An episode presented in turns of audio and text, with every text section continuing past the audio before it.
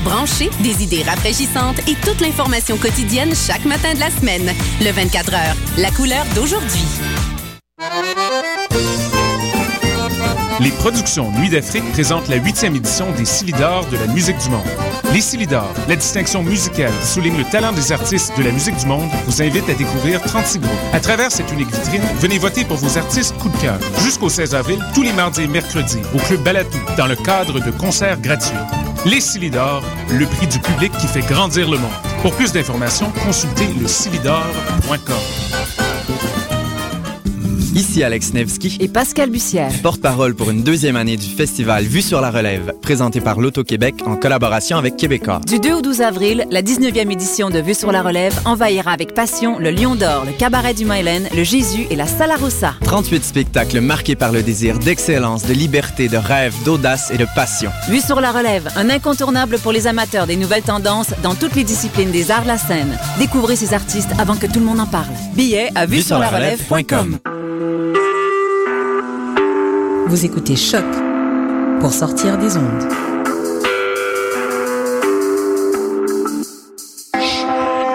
Podcast, musique, découverte.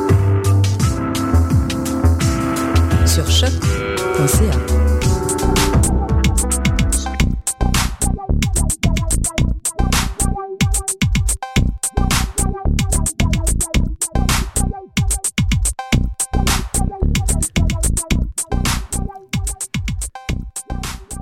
Mesdames et messieurs, les popeux, euh, bonjour. Vous êtes sur choc.ca et vous écoutez Pop en stock, la version podcast.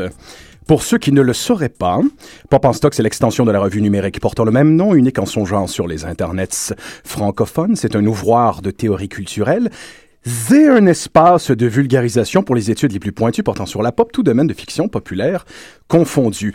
Mais ce ne sont là des mots qui ne veulent rien dire, des mots qui manquent de fer, de bière et de hurlements de loup.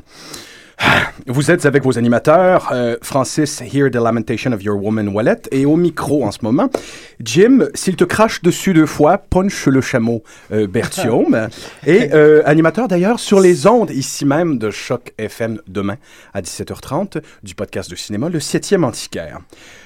Vos chroniqueurs n'ont pas une, une émission cette semaine, mais bel et bien une mission. On a une belle brochette de mâles pour parler du plus viril des héros de la littérature contemporaine. Il n'y aura pas de femme ici ce soir, car ce n'est pas un monde pour elle dont on va parler, à moins qu'elle sache manier de la hache dans les vallées enneigées sur des troncs d'arbres comme d'hommes. Et il y en a plus que tu le penses. Il y en a plus. Sans doute. Ils, sans doute.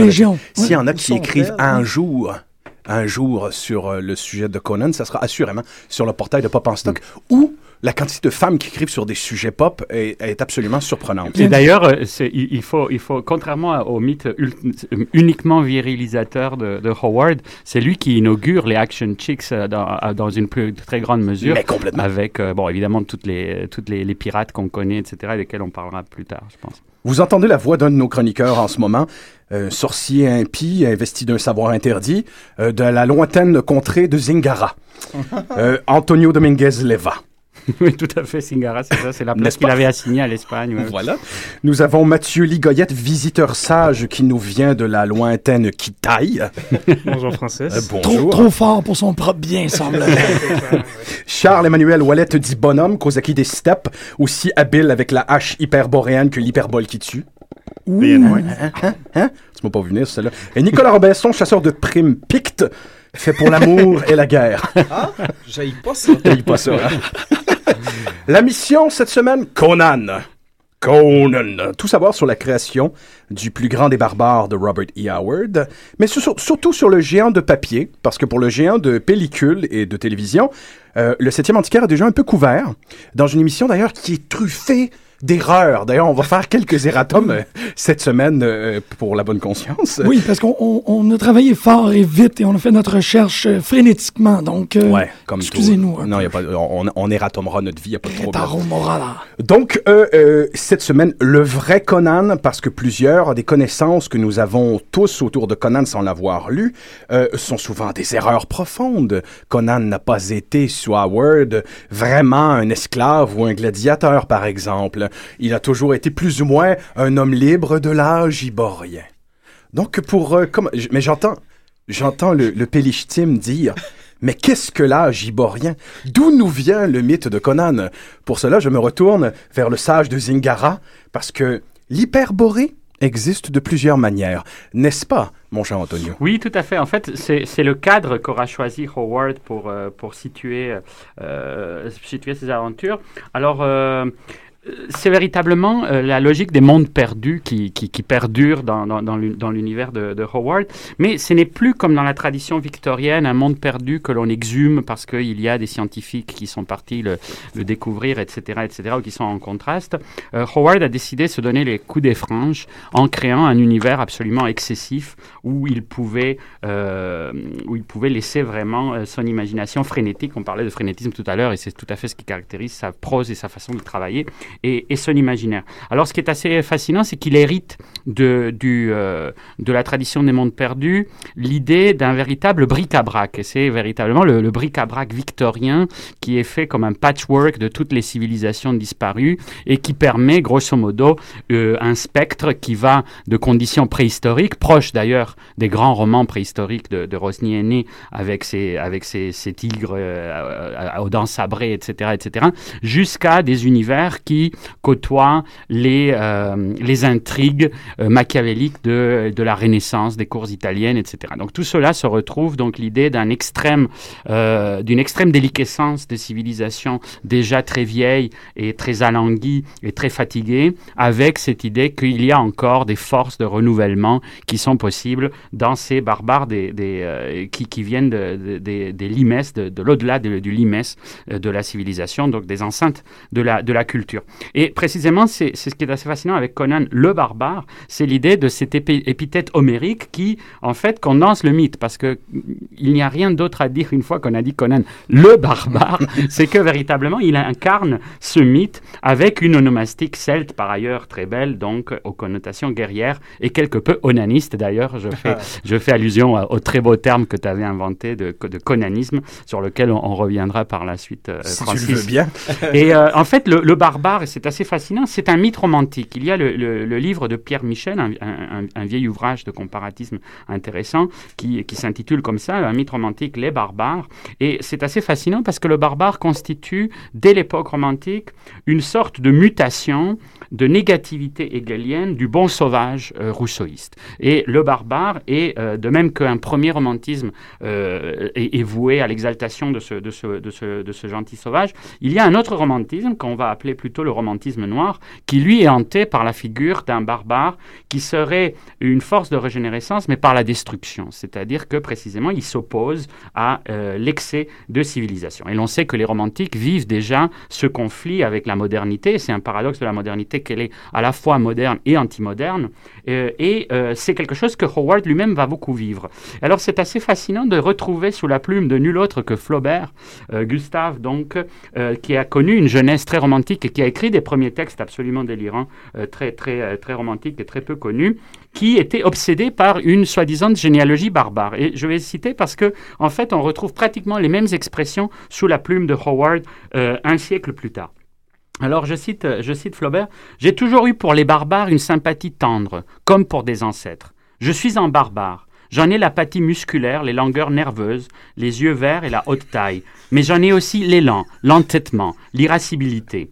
J'ai au fond de l'âme le brouillard du Nord que j'ai respiré à ma naissance. Je porte en moi la mélancolie des races barbares, avec ses instincts de migration et ses dégoûts innés de la vie, qui leur faisaient quitter leur pays comme pour se quitter eux-mêmes. Mais c'est absolument sidérant. C'est sidérant parce que c'est carrément la réincarnation Howard et la réincarnation de Flaubert, euh, et euh, dont le côté suicidaire, parce que là c'est quand même une phrase assez fascinante. Quitter leur pays comme pour se quitter eux-mêmes, c'est exactement ce qu'on aurait pu trouver comme épitaphe de Howard s'il ne l'avait lui-même aussi écrit à plusieurs reprises de façon très belle, la préfiguration de son suicide, qui ne se doit pas à un déséquilibre mental comme Descamps euh, et, et, et un peu tous ceux qui ont méprisé Howard par la suite l'a- l'auraient voulu, mais par quelque chose chose qui relève aussi, comme son, son ami mentor correspondant Lovecraft, de ce que Welbeck donc citait, c'est un, cette impulsion contre la vie, contre le monde, contre la vie.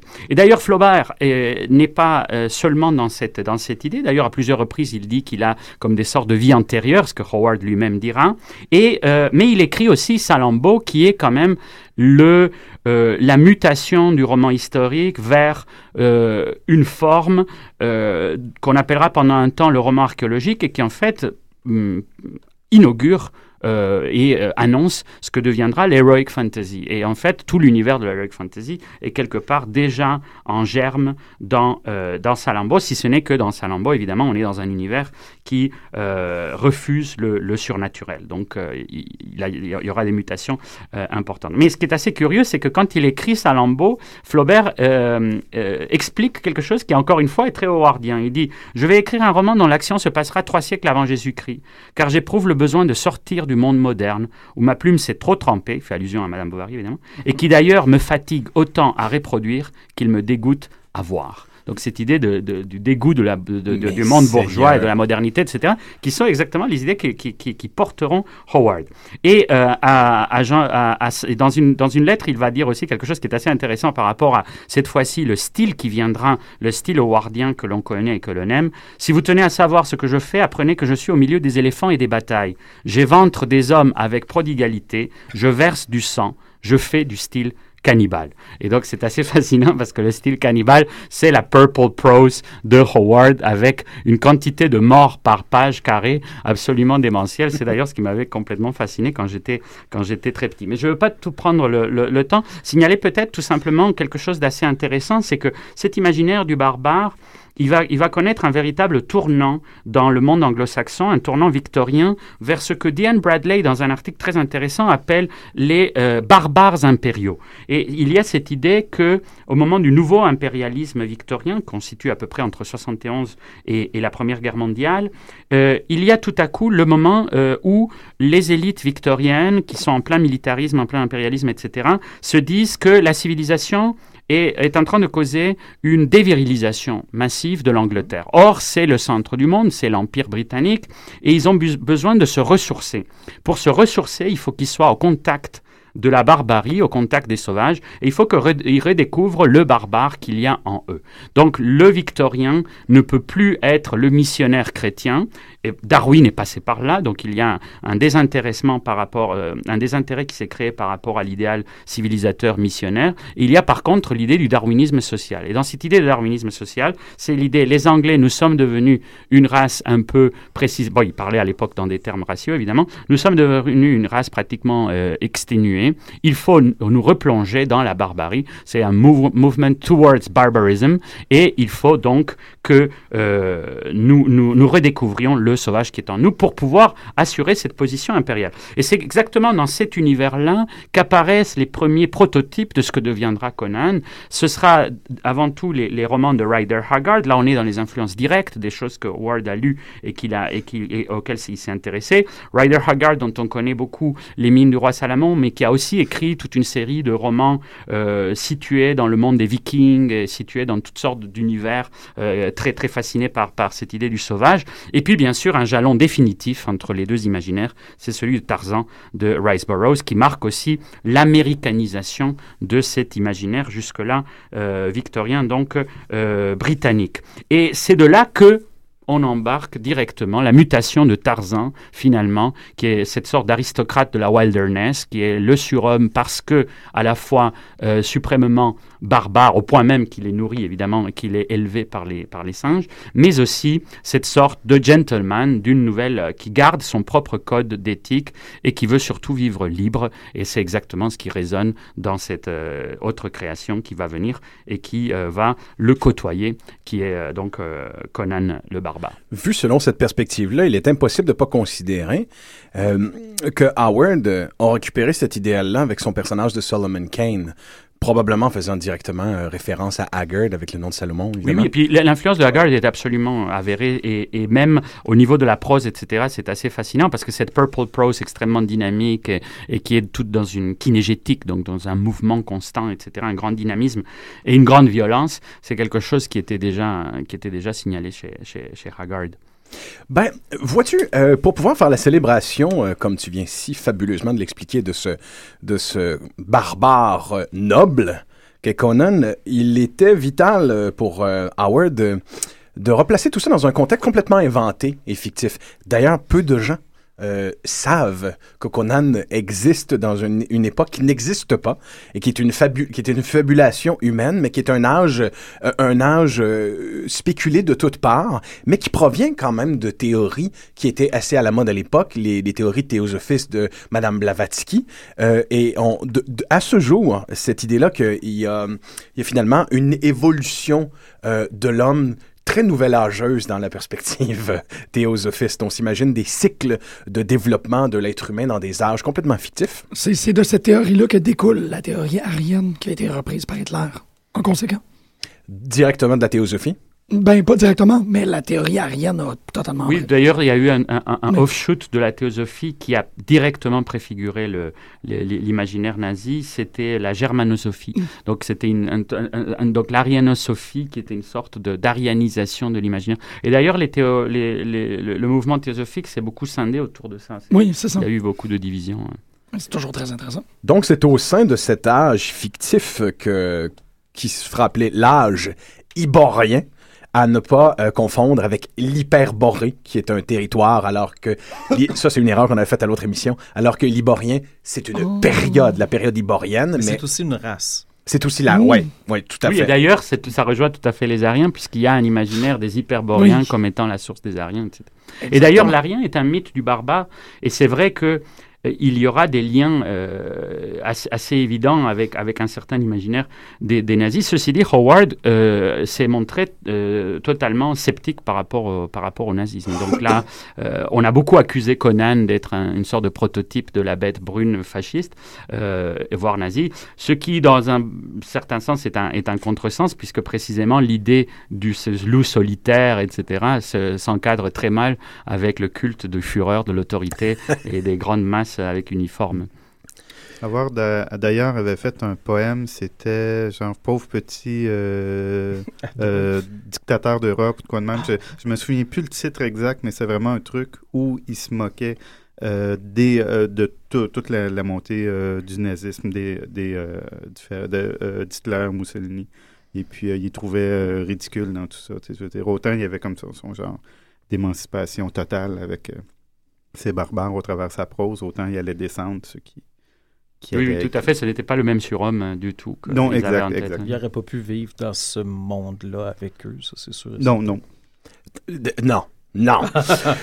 Donc, cette- ce fameux âge iborien, période fictif, fictive de l'histoire de la Terre, moins 14 000, moins 10 000 avant la fin du paléolithique supérieur, ce qui fait que Kul, le roi Kul, le conquérant, l'autre création de, de, de Howard, qui est souvent confondu, on confond souvent les histoires et les thèmes et les personnages qui proviennent de ces deux, de, ces deux créations-là. Oui, ça avait commencé parce que Howard, le premier Conan, c'est un, c'est un récit de Cole qui n'avait pas marché. Donc, Donc, ils ont euh, changé les noms, exact. un petit peu changé les Et puis de Camp, il a systématisé ce processus pour faire des Conan à longueur de journée.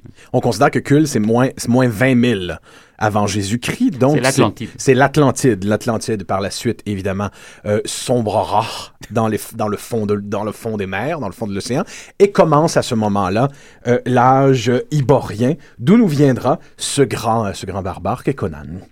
Euh, D'ailleurs, on considère aussi que même Solomon Kane son, et Braque Marmorne, ces, autres, deux autres grandes créations, font partie du même univers, de la même lignée, en ce sens que euh, Solomon Kane visitera aussi euh, quelques ruines de l'Atlantide et se, se, se répondra lui-même le descendant de cette grande race de guerriers qui venait euh, de cette terre-là. Donc tout ça est relié.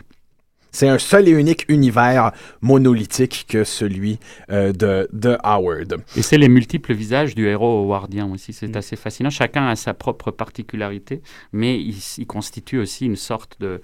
Un peu comme ce que d'ailleurs fera Moorcock avec ses, quand il commencera à faire des correspondances entre ses personnages, etc. etc. Ce qui est intéressant, Howard, la plupart du temps, il écrivait pendant un certain temps, il écrivait sur un héros. Il le mettait de côté, il passait un autre, et puis euh, jamais il revisitait ses héros précédents. Ah oui. Oui, il, il était possédé, enfin, il se présente lui-même comme véritablement possédé par ces personnages. Et c'est assez beau, il y a plusieurs euh, correspondances qui- qu'il serait intéressant de, de citer. On fera un dossier euh, euh, sur, sur Pop en stock, donc on, aura le temps de, de lire un peu ces documents-là. Mais c'est assez fascinant dans sa célèbre lettre à, à Clark Ashton Smith, qui est un autre grand de la fantasy, où il lui présente le fait que Conan a pris vraiment une, une présence dans sa, dans sa vie, et que c'est comme s'il il l'avait rencontré, que c'est Conan qui lui racontait ses propres histoires. Et et il y a un côté un peu de, doppelganger, de double là-dedans, qui est assez fascinant. Et on a exagéré cette histoire-là au point tel où est-ce qu'on a commencé à... euh, en fait, moi, les premières rumeurs que j'entendais, c'est que Robert D. Howard avait des, des- des hallucinations, que Conan venait le, le- le forcer à écrire Oui, des oui, c'est. Milius beaucoup qui a lancé ça dans son, dans, dans, dans son making-of du film Conan. Oui, mais on le voit dans Whole, Whole Wide World. Oui, on voit cette scène-là, scène. Conan sort du garde-robe. Et là, vous pouvez voir ce que vous voulez là-dedans.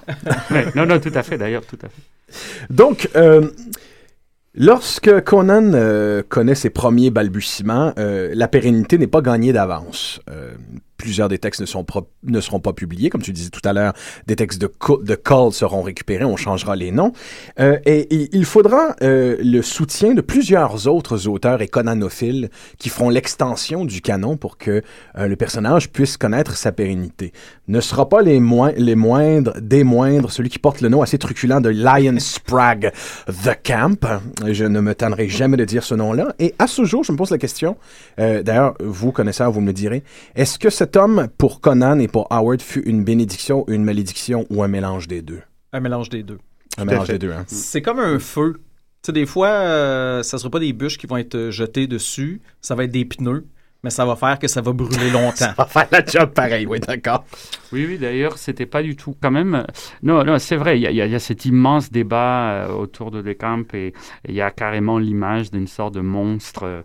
Euh, et on oublie d'ailleurs souvent que Decamp a par ailleurs fait des choses très intéressantes de son côté. Donc, Ben, c'est euh, qu'il a écrit de son côté Oui. de fabuleux romans de Conan en émulant euh, vaguement le style de Howard. Et mais surtout de son œuvre non conanienne, là, c'est, il, il a fait quand même quelques grandes contributions à la, à la fantasy. D'ailleurs, dans des genres très variés, il était quand même très, très polymorphe pour ça, très, très, très protéiforme. Mais oui, je, je pense que, en fait, Conan, ce qui est, ce qui est assez fascinant, on va en parler parce que je vois ici toute cette magnifique panoplie de, de, de- d'œuvres de, conaniennes, mais euh, en fait, il aura connu plusieurs naissances et à chaque fois, il y aura eu des succès parce qu'il a été extrêmement, euh, il a eu beaucoup de succès dans Weird Tales. Les gens s'en lassaient pas, tout le monde demandait plus de Conan. D'ailleurs, c'est les lecteurs eux-mêmes qui avaient commencé à demander quand Howard s'est suicidé. Il y a tout de suite des lettres de lecteurs qui ont dit ah bah est-ce que quelqu'un va reprendre le flambeau parce que vraiment on aimait Conan, etc. Et à ce moment-là, c'est assez ironique parce que c'est l'inverse de ce qui se passera par la suite. C'est l'éditeur de, Weird Tales qui dit non non euh, Howard était unique et on pourrait pas le faire. Donc c'est exactement le contraire de ce que Decamp va dire qui parce que c'est les éditeurs qui vont vouloir faire de l'argent sur Conan. Donc ça va être l'inverse et c'est là où il va falloir créer le mythe que Howard finalement était, euh, il était un peu brouillon, etc., etc. Enfin bon, toutes les reproches que Decamp va lui, va lui adresser. Donc c'est vrai que c'est une histoire qui, qui, qui, est, qui, est, qui est très complexe en soi, mais euh, ironiquement, ça aura permis la renaissance de, de, de- surtout euh, dès 66 avec les, les Ouais. paperbacks. L'édition Lancer euh, avec Mm. les fameuses couvertures de. Ouais, là. c'est ça. qui va le mettre sur la, la map Mm. euh, générale, parce qu'avant ça, les, les éditions, le Gnome Press, de 52 à 67, c'était vraiment comme inconnu. Et C'est souvent, c'est les un cercle très restreint qui avait Ouais. accès à ça. Et souvent, les illustrations qui montraient Conan avaient l'air de, de dessins de, du, du sous Al Foster, très peu maîtrisé. très peu Oui, oui, oui. maîtrisé. Bah, C'était Ouais. l'imaginaire du peplum très, très, qui lui a- correspondait pas du tout. Pas du D'ailleurs, tout, on il dit ressemble à beaucoup... Prince Vaillant, en oui, fait. Oui, absolument. Et on dit que c'est la couverture de Frazetta pour le premier euh, Conan, donc qui a vraiment comme relancé le mythe. Et ce qui est intéressant, parce que c'est un mythe qui appelle depuis, puis là on a la belle exemple que les auditeurs auditeurs peuvent pas voir, mais on a les, les couvertures devant nous. Et c'est vrai que c'est un mythe qui a aussi été un grand mythe iconographique. D'ailleurs, des Weird Tales, où il y a eu des très belles illustrations. Et d'ailleurs, Conan réussissait à peu près à faire tout le temps, quand c'était dans Weird Tales, à faire la couverture, ce qui était quand même euh, tout un exploit, parce que c'était plus payé, etc. etc. Et souvent, sur, sur Weird Tale, des décisions éditoriales auront consolidé un peu le mythe. Par exemple, c'est une volonté de faire écrire euh, donc à Howard une espèce de, une espèce d'essai sur sur cet âge fictif euh, de Liboré qui a créé de toutes pièces en quelque part un setting parfait pour les aventures de son personnage. Mais il a fallu d'abord et avant tout qu'on lui demande de faire cet effet-là, cet essai-là, pour qu'il puisse poser les bases de l'univers. Mais ça, encore là, c'est une décision éditoriale. Et souvent, il y a des décisions éditoriales et euh, de, de, de, de du canon de, Conan qui, euh, qui créent des situations surprenantes. Par exemple, il y a, il y a, des, euh, il y a des débats constants autour de la chronologie de l'univers de Conan. Parce que Euh, ce qu'il faut dire, c'est ça justement, c'est que euh, Conan, il n'y a, il y a qu'une histoire qui est, euh, qui est de longueur roman. Le reste, c'est vraiment toutes des nouvelles. Ce n'est que des nouvelles. Courtes. Et puis, c'est toujours un épisode dans la vie aventureuse de Conan. C'est jamais chronologique. C'est jamais chronologique. À un moment donné, il est- il est roi, puis l'histoire d'après, ben, il y a 18 ans. Donc, il y a des gens qui s'obsèdent à faire une chronologie incluant les romans contemporains. Oui.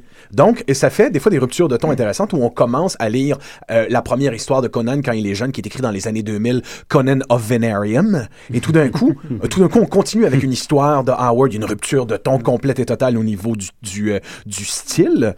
Euh, mais ça finit par faire une espèce d'histoire immense où les gens sont obsédés à l'idée qu'il y ait une, euh, vra- vraiment une chronologie précise. Bah, alors que c'est à peu près possible à faire. Bah, dans les comics, ils ont eu ce problème dès le début avec Roy Thomas et tout ça, où encore une fois, c'est toute une histoire assez fascinante. Enfin, on n'a pas le temps d'aller dans les détails, mais c'est assez fascinant de voir comment ils ont réussi quand même à lancer Conan, euh, parce que bon, au début, c'était pas très évident. Il faisait des super-héros. Bon, c'était, pas vraiment un super-héros. Essayer de lui mettre un casque pour faire un peu super-héros, puis le casque n'a pas marché. Enfin, bon, toutes sortes de, toutes sortes de choses assez, assez curieuses. Mais euh, oui, effectivement, cette idée qu'il y a des renaissances et qu'à chaque fois, il y a des nouveaux auteurs qui vraiment insufflent la vie et qui, on à la fois, essayent de s'y retrouver, mais qui ajoutent tellement de matériel que finalement, on est dans des apocryphes, on est vraiment dans une prolifération d'apocryphes. Mais bon, n'oublions pas que c'est ce qui est arrivé aussi avec la Bible, c'est-à-dire qu'à un moment donné, on a eu beaucoup plus d'apocryphes que d'où le fait de la canonisation et de décider c'était quoi qui était canonique là-dedans. Pour moi, en ce sens, il y a quatre grandes renaissances, quatre grandes naissances autour de Conan. Évidemment, la création de Howard, de son propre personnage, ceux qui continueront son canon par la suite. Ensuite, les illustrations de Frazetta, qui euh, permettent de consolider dans l'inconscient collectif une idée de ce, de, de ce grand guerrier. Et par la suite, euh, pour moi, c'est la vie euh, sous forme de comique, Oui. euh, qui est plus importante qu'il n'y paraît à bien des égards, parce que tel que Roy Thomas nous l'apprenait dans un documentaire que tu, nous- un petit documentaire que nous a partagé, pendant la période où Conan était publié sur Marvel Comics, il n'était pas lu et il ne se trouvait pas. On ne pouvait pas lire les, li- les livres de Conan. Fait que pendant quelques temps, plus d'une bonne décennie, la connaissance que les gens ont eue de Conan proviennent strictement euh, du comic de Marvel. Il y a des, euh, il y a des aspects positifs, il y a des aspects négatifs. Le Conan de Marvel est devenu rapidement le Conan de Marvel. Et il y a certains aspects de la création d'Howard qui ne s'y retrouvent pas. Par exemple, l'humour de Conan, son humour extrêmement dry, son, euh, son côté euh, profondément sardonique, on le retrouve moins dans les, dans les comics de Marvel. Et on, on le retrouvera un peu plus dans la refonte euh, euh, dans, dans les comics de Dark Horse, qui euh, vont être très très très près des textes. Nous avons dit dans l'émission, Jean-Michel, que des, des, des textes les textes originaux avaient été peu adaptés par la Marvel Comics. En outre, c'est faux, c'est une erreur qu'on a fait. Ils ont adapté énormément euh, des textes. C'est juste que Dark Horse Comics s'est donné la mission de toutes les adapter. Et, et d'être le plus fidèle Oui, exactement. possible. Aucune. euh, Même au niveau du physique des personnages. Quand on prend un texte comme The, Ta- euh, euh, The Tower of the Elephant, évidemment, ce, vo- ce voleur qui accompagne dans le texte euh, Conan pour euh, escalader évidemment la tour et aller voler le bijou qu'on appelle le cœur de l'éléphant, et il est dit de ce personnage-là qu'il était à la fois musculeux et gras et qu'on ne s'attendrait pas à ce qu'un individu de ce gabarit-là soit aussi souple. Évidemment, dans toutes les, les représentations en bande dessinée, parce qu'elle a été énormément faite, cette histoire-là en bande dessinée, ce personnage-là est un autre barbare avec une barbe. Mais sous Dark Horse Comic, on voit une espèce de Tunisien obèse et musculeux. Vraiment, à- à- à- au détail près, c'est la moindre des descriptions qu'Howard avait dans son texte que les gens de Dark Horse Comics se sont mis comme défi d'illustrer. Et de le faire avec beaucoup de brio. Euh, c'est c'est assez triomphal ce que Dark Horse fait en ce moment. Tout à fait. Donc, euh, Sprague de Camp, comme on le disait tout à l'heure, euh, veut faire une, une chronologie euh, de Conan et euh, il y arrive. Il y en, a deux, il y en aura d'autres, il y en aura d'autres, il y en a au moins deux autres, mais il fait aussi de très belles histoires euh, de Conan. Si je peux me permettre d'en, recommand- d'en- d'en recommander une, c'est une de mes histoires préférées, c'est un Conan dans la soixantaine. S'appelle Conan of the Isle. Et on commence à voir Conan vers ses dernières années, alors qu'il est marin, un peu plus, comme on dit en anglais, seasoned. Il en a vu d'autres. Il a peut-être un peu moins d'agressivité, mais quand vient le temps d'aller au combat, il a la même fougue. Cependant, ce qui est intéressant dans ce roman-là de, de, de Camp, c'est qu'il a tellement affronté de forces obscures, démoniaques, de nécromanciens et de sorciers, qu'il est devenu en quelque part lui-même un peu sorcier sur les bords. Il ne pratique certainement pas la sorcellerie, mais il sait la reconnaître et ne pas en avoir peur dès qu'il la voit. Donc cette vision-là d'un Conan vieillissant, marin, qui a fait un peu, un peu de tout, The Camp excelle à nous le montrer et euh, c'est une des très belles histoires. Mais moi, ce que je veux entendre, c'est vos histoires préférées de Howard, celles que, qui vous ont fait découvrir et apprécier euh, Conan. Moi, la première, ça a été euh, People of the Summit. C'est avec ça que j'ai commencé vraiment les nouvelles. Mais. Non, People of the Black Circle. Euh, mais euh, mes deux meilleurs, ce serait euh, Beyond the Black River. C'est- un peu, un peu le consensus Beyond the Black River. La plupart des gens qui... Parce que, tel qu'on l'a déjà dit dans l'émission de Situation Antiquaire, il n'y a pas eu d'adap- d'adaptation d'aucun des textes de Conan au cinéma. C'est des histoires originales, en fait. En fait, euh, j- j- des petits bouts qui, Ouais, qui peuvent Des petits bouts. ressembler un peu dans, Je dans me- le vieux film je de me- Mélius, là, la, la tour. Bon, ils vont escalader. Quelques petits morceaux comme ça, ouais. Je me hasarderais même à dire que les Conan du cinéma sont des adaptations du Conan de la bande dessinée. Et non, pas du, et non pas du Conan je- euh, pour, pour me mettre dans le bain, hier, je regardais justement Milius qui parlait sur euh, le, tout, tout ce qui est euh, documentaire sur le DVD. Et puis, à peu près tout le monde dit Ah, Warren, quand on a adapté ce personnage de comic book-là, euh, autant Schwarzenegger, De Laurentiis, il parle beaucoup, il parle beaucoup plus du personnage de Marvel Comics que du personnage des romans. J'ai vaguement l'impression. D'ailleurs, Roy Thomas, Mm. euh, qui a été responsable d'introniser Conan au canon marvelien, euh, était consultant sur ce film-là. D'ailleurs, il n'a pas été payé. Et puis- Oui, puis il a écrit le deuxième. Oui, c'est Oui, ça. et puis euh, de, de Camp était, était conseillé aussi. Et puis c'est qu'il y a des bouts qu'il a rajouté. Parce que De Camp a fait, quand tu disais, quand il a été consolidé, c'est surtout pour pouvoir mettre ces nouvelles-là dans un format de livre qui pouvait être éditable, qui pouvait être vendu. Et puis euh, donc, c'est que les, les nouvelles de base ont fait une série de huit romans. Euh, si je me souviens bien. Et puis, euh, il y a tout le bout où euh, Conan va chercher son épée mythique Atlante dans, avec euh, une momie euh, qui, euh, qui se Mhm. réveille, qui s'effondre. Euh, c'est vraiment une nouvelle de De Camp, mais il The en- thing, the thing in the Crypt. Ouais. Exactement, Sa mais plus, euh, Lovecraftienne, de, une, une des nou- nouvelles les plus Lovecraftiennes autour de, de Conan. exactement, mais il a trouvé le moyen de la faire et de rentrer dans le film, et donc maintenant ça fait partie de l'imaginaire collectif. Donc, ça a can- canonisé ce fameux, Ouais. ce fameux Oui, oui, glaive. puis, euh, Exactement. lui, c'est ce qu'il a surtout voulu, et c'est ça, c'est de rendre... euh, parce que finalement, euh, Conan, le, le, le, le- le succès du paperback vient beaucoup euh, comme une sorte de... euh, de mutation du succès de Tolkien. Donc c'est vraiment, c'est assez curieux parce qu'il va y avoir vraiment ces deux visions très différentes. Une qui est high fantasy, qui est vraiment dans l'idée dans la reconstitution très élaborée, etc. Puis l'autre qui va être beaucoup plus dans cette idée d'héroïcité, d'épopée, de, de, de beaucoup plus primaire, euh, pas dans un sens négatif, mais juste dans un sens Et plus puis schématique. toujours avec une dimension d'épouvante. Oui, oui, oui, tout à fait. Avec, euh, oui, oui, avec la prolifération des monstres, qui d'ailleurs, bon, venait euh, beaucoup aussi de cette, de, de, de, de, du- de Weird Tales et de, et, et- de Lovecraft. Mais De Camp va surtout donner une sorte de téléologie au personnage, et, et c'est en ça que peut-être, euh, au, au sens philosophique, c'est peut-être là qu'il y a eu vraiment un perverti, une, une perversion du, du projet initial, parce que dans le projet initial, ce qui est, ce qui est très beau aussi, et le fait qu'il écrivait de- de façon achronologique, etc. Bon, d'un côté, parce que c'était comme ça que ça fonctionnait, son inspiration, puis son système d'écriture, etc.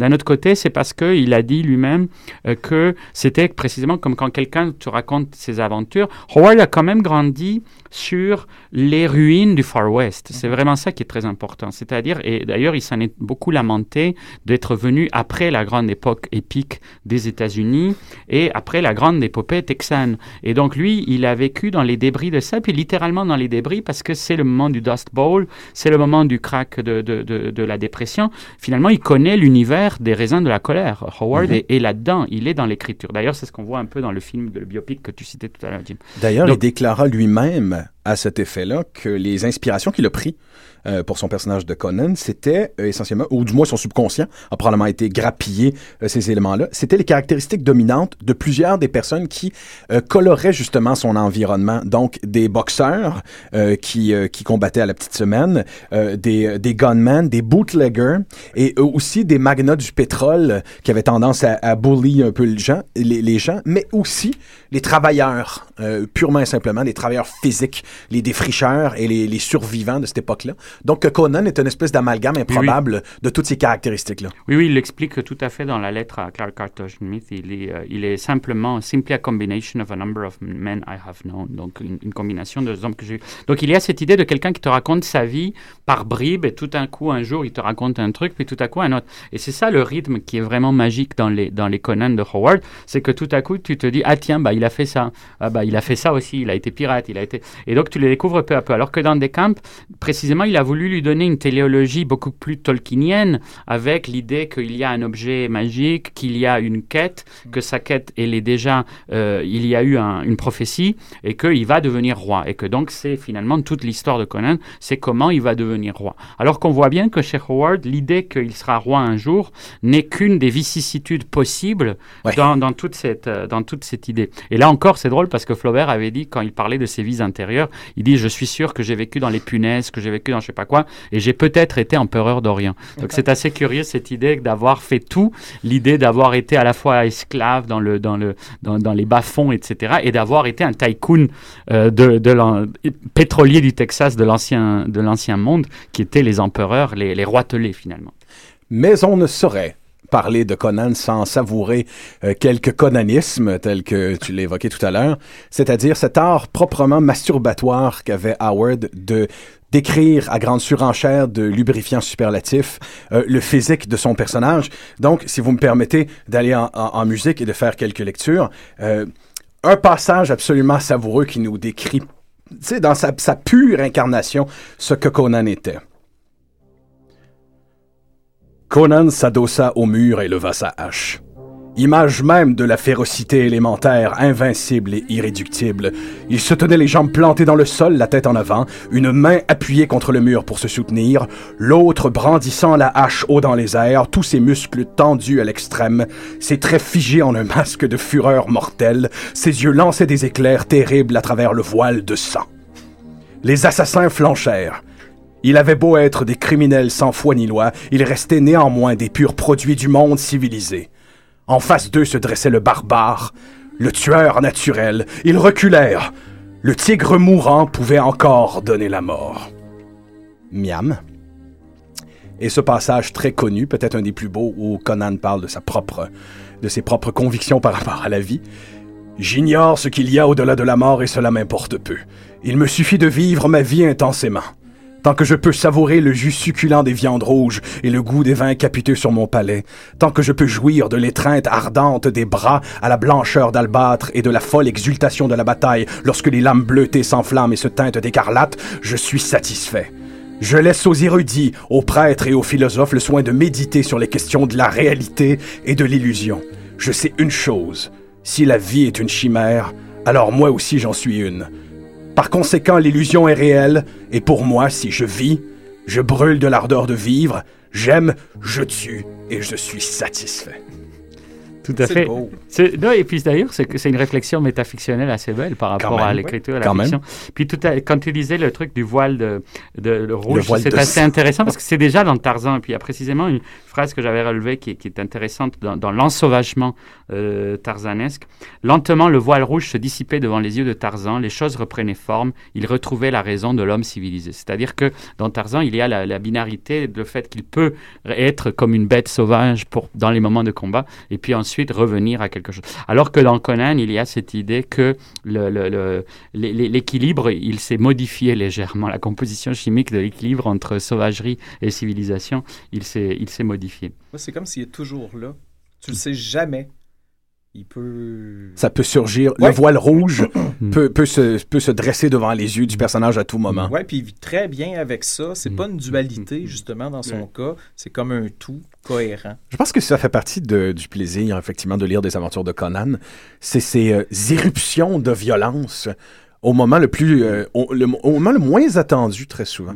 Euh, Il n'y a pas de, il y a- il y a rien qui appelle à la violence. Il n'y a pas de code, euh, il y a pas de code écrit euh, chez Howard qui dit dans quelques secondes, au détour de ces deux phrases, vous verrez une effusion de violence. Non, la hache, la hache écrite arrive direct dans le milieu du front. C'est Oui. ça qui est, c'est un, c'est un style qui est tranchant.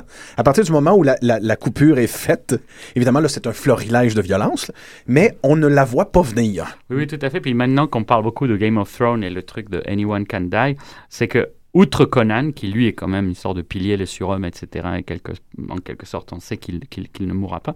Par ailleurs, tous les autres personnages peuvent, sont susceptibles de mourir dans la nouvelle. Et donc, il y a- une grande concentration, enfin, un haut taux de mortalité dans ces, dans ces œuvres. Moi, ça m'avait toujours fasciné.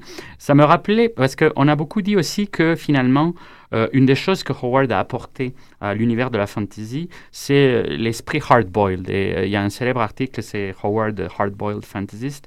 Et c'est vrai que finalement, il est à la fois contemporain, il est à la fois le contemporain de Lovecraft, mais il est aussi le contemporain de Dashiell Hammett. Et au fond, le monde que lui, il a connu est le plus proche de Hammett, mais euh, la transposition qu'il en fait dans l'univers de fantasy, et tu parlais tout à l'heure de l'humour noir, etc., c'est l'humour noir du hard-boiled Oui. qui est là. Et, par, euh, par un délicieux processus d'inversion. Euh, Frank Miller, dans son Sin City, décrit Marv, alors qu'il est dans un contexte noir, comme d'un individu qui n'est pas dans le bon contexte et qui aurait été probablement plus confortable sur un terrain de bataille avec une hache au- au-dessus de la tête. Absolument. Donc, il y a une conscience, pense déjà chez Frank Miller, qu'il y a un lien à faire entre Conan et l'univers du, l'univers du noir. Mais d'ailleurs, les comics vont le consolider beaucoup, ça. Mais il en avait écrit de toute façon sur Oui, ce genre oui, oui, d'histoire-là oui. aussi. Il n'y a presque aucun style qui avait pas touché. Oui, oui, western, euh, ouais, western, ouais. c'est ça, euh, historique. Puis il y a beaucoup de ces histoires-là qui vont être cannibalisées après par De Camp pour faire comme Ah ben tiens, ça c'est une histoire de Conan finalement, c'est plus des Égyptiens. C'est Oui, oui. c'est des Stygiens. Et, et il va changer bon. les, les pistolets pour les haches, notamment. ouais. Et, euh, Red Sonia, d'ailleurs, qui était un personnage historique, c'était c'est une histoire qui se passe à l'époque des croisades. Et puis euh, Marvel Comics décide d'en faire une contemporaine de, de Conan et son, son, son son, son allié puis son, son double féminin. Sous Roy Thomas. D'ailleurs, c'est, une, histoire qui s'appelle Les Seigneurs de Samarcande. On voit effectivement une Sonia Larousse apparaître dans l'univers de, de Howard, mais ce n'est pas une contemporaine de Conan. C'est ça qui est assez surprenant. Chez, euh, chez, euh, chez Howard, elle, elle est complètement d'une autre époque, mais les traits de personnalité et de, de, de tempérament et de, capacité au combat ont beaucoup plu euh, au- à l'auteur de bande dessinée de Marvel, Roy Thomas, qui décide que ce serait peut-être une bonne chose que Sonia Larousse soit une contemporaine et une alliée de, de Conan. C'est là que ça devient intéressant parce que le, le film de Conan au cinéma, ce- le, le film de Sonia Larousse au cinéma, se trouve en quelque part être le troisième, malheureusement, le troisième Conan, avec euh, Arnold Schwarzenegger qui vient reprendre le même personnage, mais pour les raisons de droit, a pas le droit d'avoir le- euh, n'aura pas le même nom. Il a le nom ridicule de Calidor. Calidor. Calidor, Oh, la légende du talisman. Tu sais, Calidor, la légende du talisman, ça sonne pas très Conan. Moi, je nie tout ça. Oui, on, veut- on veut tous le nier. Moi, je veux même nier euh, le film de Kull, Le Conquérant, Ah, avec il est Kevin, monstrueux. avec Kevin Sorbo, qui est fort aussi, malheureusement, euh, le troisième, le troisième euh, Conan dont le scénario a été réécrit. euh, pour Conan. En fait, c'est- très, c'est proche de ce qui s'est passé avec le premier texte de Cole qui devient texte de Conan euh, au niveau éditorial. Euh, moi, euh, je ne fais pas la découverte de Conan avec le cinéma. Je fais pas la, dé- la découverte de Conan non plus à l'écrit. Je le fais à travers Marvel Comics. Pour moi, il y a une certaine idée euh, de Conan qui, à vie, va être associée à, à cette bande dessinée-là. Et elle fut, elle fut plus que révolutionnaire, au sens que voilà une bande dessinée qui n'utilisait pas d'onomatopée. Euh, à, à une époque où Marvel utilisait énormément euh, le, le- le dialogue intérieur, on les retrouvait chez plein de personnages. Daredevil, Spider-Man pouvaient bavarder le temps de trois cases sans faire quoi que ce soit. Conan n'avait pas le temps de penser. Il n'y avait pas de ce qu'on appelle les fumetti. Il n'y a pas le processus de pensée intérieure. Euh, L'idée, c'était que Conan n'a pas le temps de penser, Conan tue. Et il n'y a pas d'effet, il n'y avait pas d'effet d'onomatopée euh, charmant. Il n'y a pas de kaplang et de sprang. À l'inverse de ce qu'on voyait dans euh, Master of Kung Fu. Que lui, il y avait toujours un, un récitatif, il y avait toujours un monologue intérieur sur qu'est-ce qu'il y avait à faire. Et il y avait des onomatopées explosives. Conan était d'abord et avant tout, même dans la bande dessinée, un homme d'action. Mais par contre, ça ne veut pas dire non plus que le Conan de Marvel était euh, l'adaptation parfaite Euh, par exemple, tel qu'on nous le décrit, Conan n'est pas un bonhomme tout nu en bobette de poêle. C'est quelqu'un qui s'habille selon le look de la culture dans lequel il est en train d'évoluer. C'est quelqu'un qui peut se fondre à la foule, malgré a, son il y a 6 pieds huit. beaucoup, il y a beaucoup de nudité, tu le disais des extraits tout à l'heure, mais c'est vrai que c'est pas le speedo de poêle. C'est pas le speedo de poêle. Il est poilu de la tête aux pieds, d'ailleurs. Euh, c'est ça, c'est une image qui, qui a été cristallisée par, euh, par les dessins de Marvel. Oui, oui, puis qui vient plus du peplum, précisément, Oui, dont on oui, parlera oui, dans oui, quelques semaines. absolument. Il se rapproche beaucoup plus du peplum, entièrement d'accord. Et, et- mais les adaptations, euh, quand même, des textes étaient surprenantes. Euh, une des premières histoires qui a été faite par Marvel, c'est l'adaptation justement de, euh, de la tour de la tour de, de Tower of the Elephant. Oui, de l'éléphant, oui. Qui est magnifique. C'est c'est dessiné par Barry Windsor Smith. Les deux grands euh, dessinateurs de l'époque, ce fut pendant, je pense, une vingtaine de numéros, euh, Barry Windsor Smith. Sur le coup, on se dirait euh, que ça ressemblera probablement à la version Prince Vaillant euh, de, Oui, il avait commencé par Tarzan, d'ailleurs. Mais ça- ça- euh, Barry, euh, Barry Windsor Smith s'en sortait magnifiquement bien. Il dessinait un très très beau Conan. Mais pour moi, le visuel de Conan, c'est même pas Frazetta. John pour, pour moi, Oui. c'est John Buscema, Oui, effectivement. Euh, c'est Conan, c'est ça. Avec Le- l'ombre, ses yeux tout le temps. Là. oui, mais on, on- lui- la façon dont il dessinait, on avait effectivement cette impression-là que d'une minute à l'autre, un glaive allait nous être planté dans le front si on disait quelque chose de travers. Il y avait un aura de menace autour de, de, de Conan, à un tel point qu'ils eurent la très très bonne idée au détour des années 80 de le faire rencontrer euh, au sommet euh, Wolverine dans une aventure euh, absolument exceptionnelle, euh, telle qu'on en voit seulement dans Marvel, euh, où euh, Wolverine réussit à battre à grands coups de griffes, évidemment, en passant pour un démon, avec ses fameuses griffes, Sonia Larousse. Et Sonia Larousse, tellement surpris d'avoir été terrassé si facilement, qui offre son corps à l'homme qui l'a terrassé et qui est très déçu de ne, pas recevoir euh, les coups de bassin de l'individu en question. Parce que, selon Wolverine, that ain't my style. Du moment marvelien au sommet. Thor rencontrera, d'ailleurs, ça, ça, il faut absolument que je partage ce moment savoureux de Marvel. Thor affrontera Conan, mais un Thor qui a perdu toutes ses capacités, tous ses pouvoirs, parce qu'il faut savoir qu'à l'époque où existe Conan, les dieux euh, scandinaves n'existent pas. Pas encore. ouais. Donc, for- forcément, Thor reculant à cet âge euh, qui est l'âge euh, qui est, qui est l'âge des Cimériens, euh, qui est l'âge hyperboréen, n'a pas de pouvoir. Donc, une, une autre bataille au sommet. Mais il faut, et d'ailleurs, on, on, on partagera certaines des images de cette bande dessinée-là euh, sur le, la, la page Facebook. C'est un sommet d'homoérotisme en bande dessinée tel que j'en ai rarement vu. Euh, Thor et Conan se proposent d'être des compagnons de route. Euh, euh, par la suite, ils euh, ils s'échangent le manche du mar- marteau allègrement. Euh, à- Comme dans Top Gun, mais oui. oui, au moment de sa mort, Thor lui dit qu'il est important de prendre Mjolnir et d'aller le porter à Chrome pour qu'il devienne le symbole de l'amour et de la tolérance dans les siècles à venir.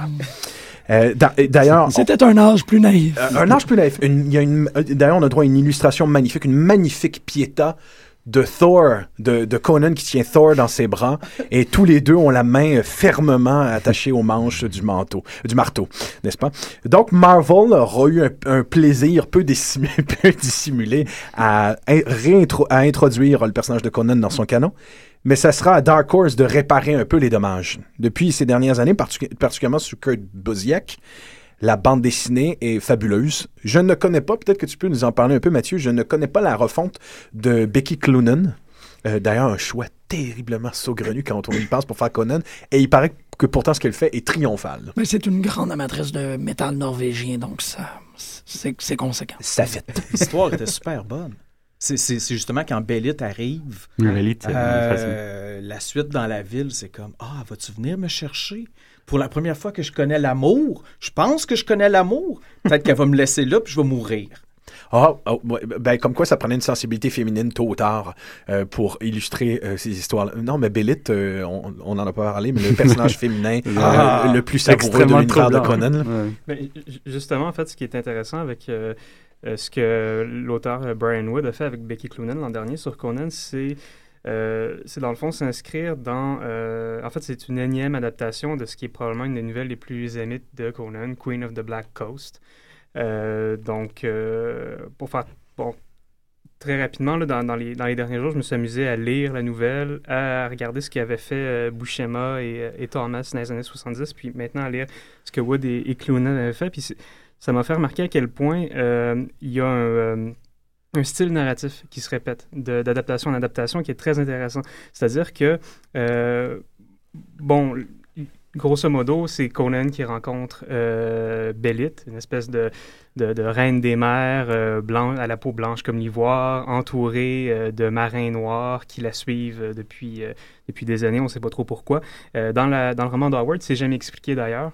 Puis c'est Thomas qui va, qui va tenir en fait à créer une, un origin story, une genèse au personnage de Bélite dans le comic book des années 70. Donc, ce qui est intéressant ici, euh, c'est qu'en fait, à l'image du reste de la littérature conanienne, puis on va faire une toute petite aparté de, de, théorie littéraire, c'est que tout est en aplat, tout est dans le bas-relief. Euh, c'est-à-dire que tout est au, tout est raconté euh, dans un registre épique. puis j'entends ici épique comme, comme le comparatiste Michael Bakhtin l'avait défini, c'est-à-dire qu'il opposait la narration épique, donc homérique, à la narration biblique, qui est une narration un peu plus euh, psychologisante, pour dire rapidement, où est-ce que l'espace n'est pas nécessairement bien défini. Euh, tandis que dans la narration épique, euh, il y a une espèce de volonté de rajouter des détails par-dessus des détails, de, créer comme ça une espèce de, sentiment d'histoire. Puis dans Conan, donc, chez Howard, puis vous êtes tous des, plus grands spécialistes de la littérature canadienne que moi, donc vous me confirmerez si, euh, si, je vois juste, on survole toujours l'action à vol d'oiseau.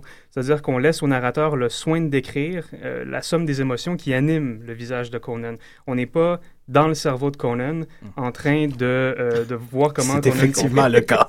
C'est même le cas dans les bandes dessinées. Oui, effectivement, c'est récupéré, tu as tout à fait raison. Exactement. Donc, la description de l'action est, est, spécifiquement détaillée.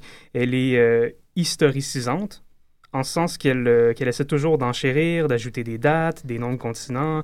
Les romans, si je ne me trompe pas, euh, dans Where Charles commençait, les, nouvelles, pardon, avec, euh, avec des cartes qui avaient des Howard pour, pour, pour, pour, expliquer, bon, ça, ressemblait à quoi, la, la, map de l'époque sumérienne. Euh, donc, le lecteur se trouve nécessairement porté dans, cet univers-là. Ça, fait penser à d'autres euh, à choses qui existaient à cette époque-là, comme, euh, le dime novel, qui est, le roman 5 sous qui, a fait naître un peu le genre western, du moins dans la littérature. ça fait penser à Tolkien, à la hard science fiction, des, des genres littéraires qui ont vraiment fait de ce style-là un peu le poncif du style réaliste. Donc, ce qui est intéressant chez, Howard, puis par exemple dans les, dans les passages que tu as lus plus tôt, Francis, c'est à quel point quand, euh, quand Word écrit, on dirait que l'histoire, l'histoire avec un grand H, a autant la chienne que la personne qui s'en va périr sous l'épée de Conan. J'aime beaucoup l'idée, oui. Non, mais c'est.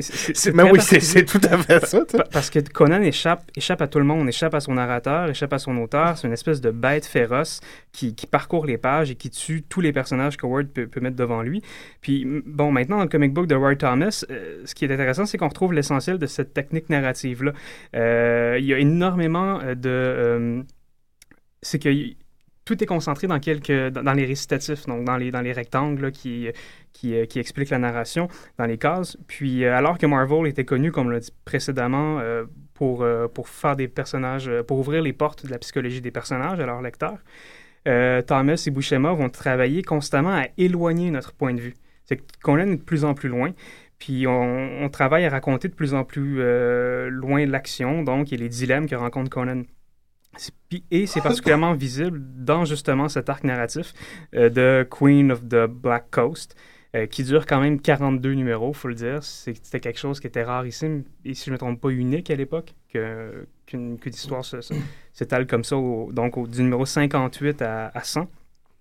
Puis, euh, puis ça consiste essentiellement à montrer la construction d'une relation durable entre Conan et, euh, et Bellit. Donc, on ne sait jamais exactement ce, que l'un passera de l'autre. Euh, on n'est jamais pris à partie par l'auteur. tout ce qui se déroule est vu dans le comic book. Il n'y a, rien qui, est caché. tout ce qui se ressent dans le cœur des personnages est visible à l'œil nu. Donc, c'est quand même très intéressant comme manière de le travailler. Puis ça me, ça me fait dire qu'on euh, on a souvent dit que la modernité dans le comic book américain commençait dans les années 80 euh, avec, euh, avec la run de, de, Frank Miller sur Daredevil, avec, avec tout ce que Frank Miller a fait, puis Alan Moore.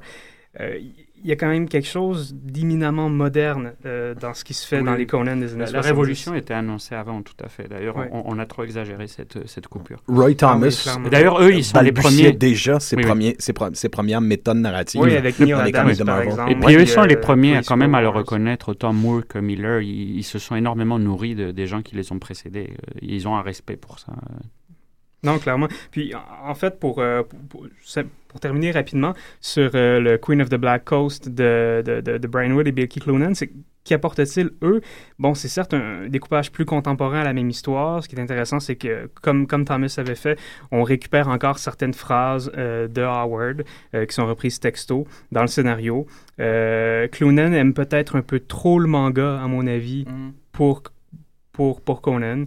Euh, le- dans le sens que, que le découpage est très, est très rapide, qu'on a souvent l'impression justement d'a- d'assister à un combat qu'on pourrait retrouver dans les pages euh, de, de Bleach ou de Naruto. Puis euh, il y a un truc d'un peu trop rapide peut-être. Peut-être que ça aurait mieux convenu à un personnage comme, euh, comme Red Sonja, peut-être. Je lance vraiment ça en l'air. Oh, ben, tu vois, on a Howard, pardon, euh, euh, Howard, au niveau de ses textes, on, on- on s'attardait sur les descriptions puis euh, le côté en, en superficie. Ce qui est, moi, ce qui m'a toujours frappé euh, dans les combats au niveau euh, de Conan, c'est souvent La lourdeur. donc, il est très, très, très moussé, le combat. Là, il va décrire son ennemi. C'est le pire ennemi qu'il pouvait pas croiser parce qu'il vient de telle tribu, puis il a telle hache, puis telle affaire, puis tout. Puis tac, c'est réglé, il est mort, la tête tirée la terre.